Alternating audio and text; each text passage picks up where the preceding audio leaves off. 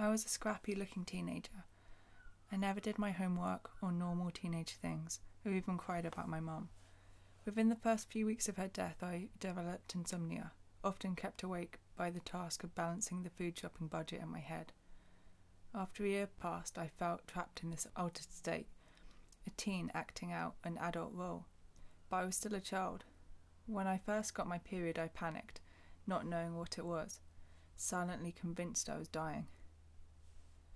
I left home at 17, moving in with my boyfriend. I went to college in the day and worked in a bakery and bar to make rent. It was at the bakery that I met Paula. My unlikely friend Paula was older than me. She was a successful comedy writer and actress who, after falling through a succession of devastating events, had become exhausted. She left London for the sleepy seaside town of Hastings to take a break from it all. I discovered her when we both found ourselves selling baked goods. She told jokes that made me snap in half with laughter, eyes tearing and belly hurting. Later, once I got to know her more, it took less. A single look from Paula could make me fall on the floor, bubbling with hysterics, still clutching a customer's loaf of bread. Most customers didn't mind me crying happily as I passed them their change. Some customers found it endearing or contagious. Our jokes weren't private, we shared our humour. But someone complained, and Paula and I were split up. Management meticulously planned our shifts to make sure that Paula and I missed each other entirely. It was amazing how quickly a part time bakery job could switch from light work to dismal torture, but that's what happened. Shifts became endless without the release of laughter. Paula and I had worked our separate days, knowing well that management was watching us via the security cameras in the comfort of the office. We were both one laugh away from losing our shitty jobs. Without Paula to keep me company, I made new friends. One even became a slight obsession. Her name was Linda. Linda was in her late fifties, but she acted prepubescent a corpse like Lolita. She was rail thin and frail, with huge white hair that she wore in childlike braids. Her mascara was applied so thickly that her eyes appeared as two long-legged, long-legged tarantulas. Linda laughed a lot. Her response to any question was to break into a quiet, girlish giggle. The reason Linda was allowed to laugh was not favoritism. It was because her head was host to a cocktail of mental illnesses so sprawling and complex, the management seemed to fear her. But I didn't fear her. I was fascinated. I became an anthropologist, studying Linda's every move. Sometimes she would stand in the middle of the bakery for what felt like hours, dumbly holding a price gun and staring ahead with glassy eyes. Other times I would try to interview Linda, asking her about everything, from her private relationships to her favourite meals. Whatever the question, her answer was always the same a blush and a giggle, sometimes coyly covering her mouth, other times flapping her heavy black eyelashes and grinning madly and mute. She looked like Bette Davis in Whatever Happened to Baby Jane, but skinny. Baby Jane on heroin, maybe. Linda was painfully skinny. She never ate and seemed oblivious to the food surrounding her even as I stuffed my face with ice buns, pastries, pies, all while talking to her. I started sketching Linda, and she soon became the primary subject of all my work at art college. At lunch, Linda would gallop to the pub and drink as much hard alcohol as she could in one hour. Eventually, someone from the management told her that when she returned from lunch reeking of liquor, it was a problem. The following day, after her usual liquid lunch, Linda chewed up whole cloves of garlic to mask the smell. Her laughter smelled of garlic. I documented this in a comic strip. My other friend at the bakery was named Reet. Reet worked at the back of the bakery making the cakes. She was terribly old and ever so wise. She had let me stick my grimy hands into the bowls of cake mix and lick my fingers as she told me stories. I had other friends too, a small group of beautiful girls my own age that bounced around adding youth to the funny old establishment. They all worked part time with other real jobs. One was a bass player, another an artist.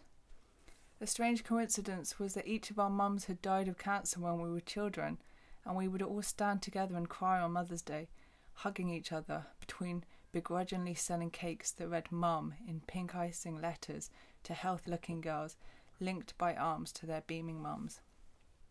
While I busied myself with my study of Linda, the musings of Reet, and the half orphans, I failed to realize that Paula had had enough of the job. Having had the humour sucked out of her, she found it impossible to return to the bakery and quit. When I found out, I didn't last much longer. The following year, I quit all my shitty jobs, I dumped my boyfriend and moved to London. I'd graduated from college and won an award for the children's book I had written and illustrated about Linda. The story showed Linda living in a crooked castle with flags and turrets, surrounded by pets and looking for love. I stayed true to her character and mannerisms, which may have seemed odd in real life, but translated as perfectly friendly or endearing as a children's book character.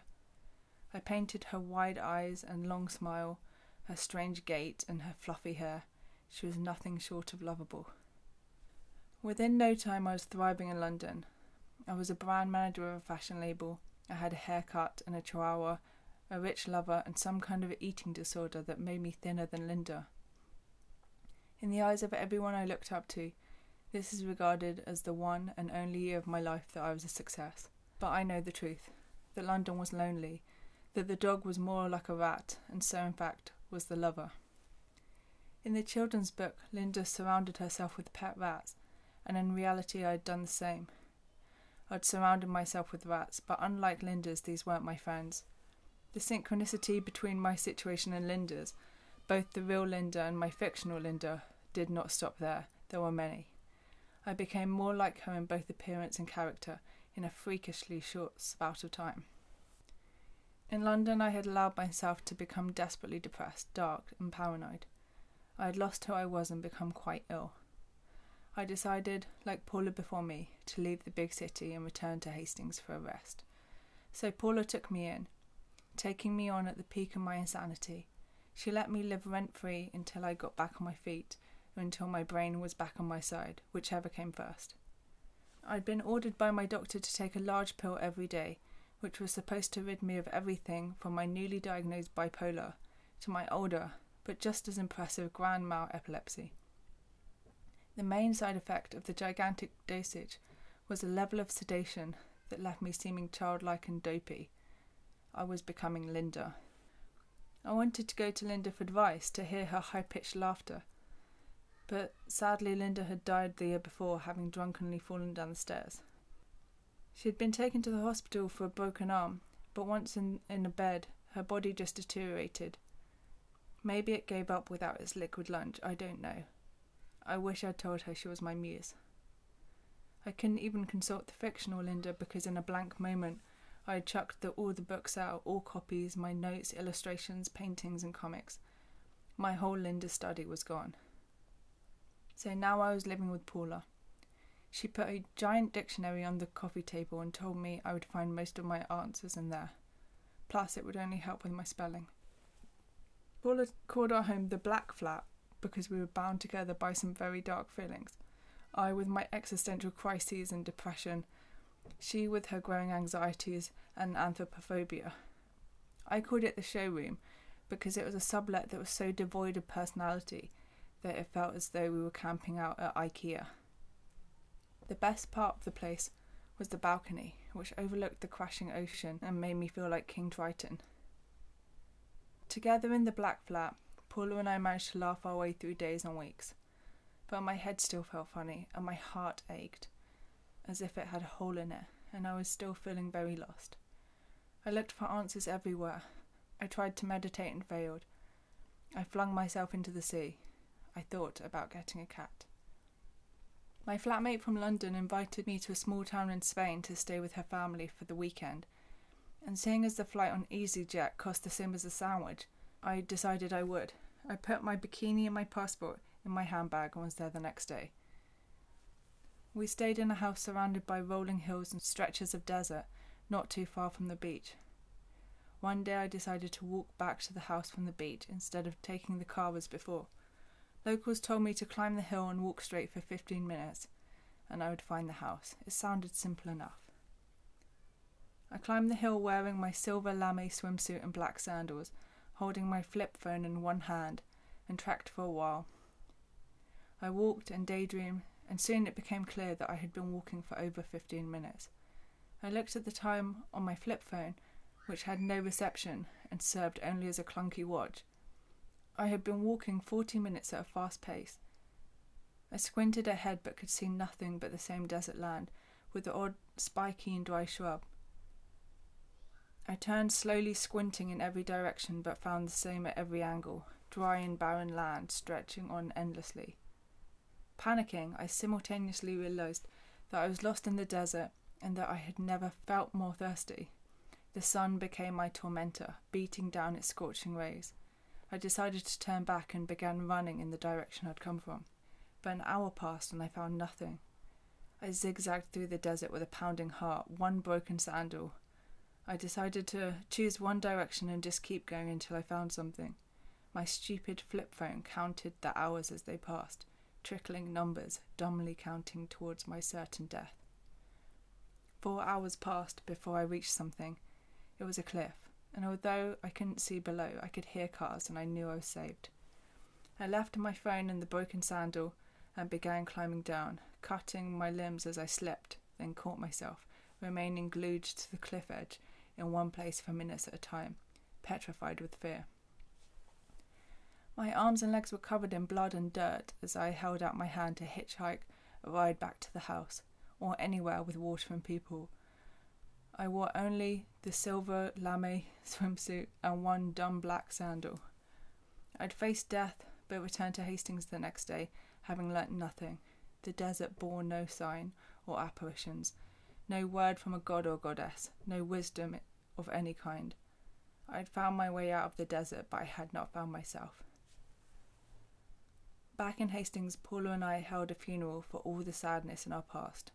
We made a bonfire on the beach and burned letters, diaries, and photos in hopes of erasing our mistakes and starting anew. I wore a black dress and cape. Paula cried, and I danced around the bonfire. It was working. I also used the funeral to say goodbye to Linda. I'd always felt sad that I hadn't attended her funeral. I wonder who went, I asked Paula. Probably her ex husband, Paula replied. Ex husband? It had never occurred to me that Linda had been anyone other than the person I had briefly seen and known. I was surprised to find out that she had had an ex husband, that she had had other lives. There had probably been many incarnations of Linda. Unfortunately, I was only able to see the last.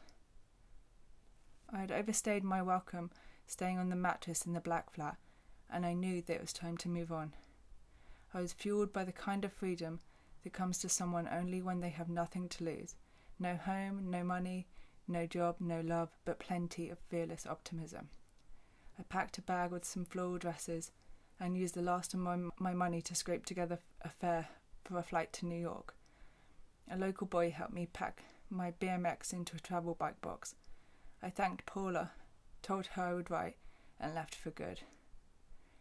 Sitting on the aeroplane, flying towards nothing but question marks, I knew in my heart that I was doing exactly the right thing.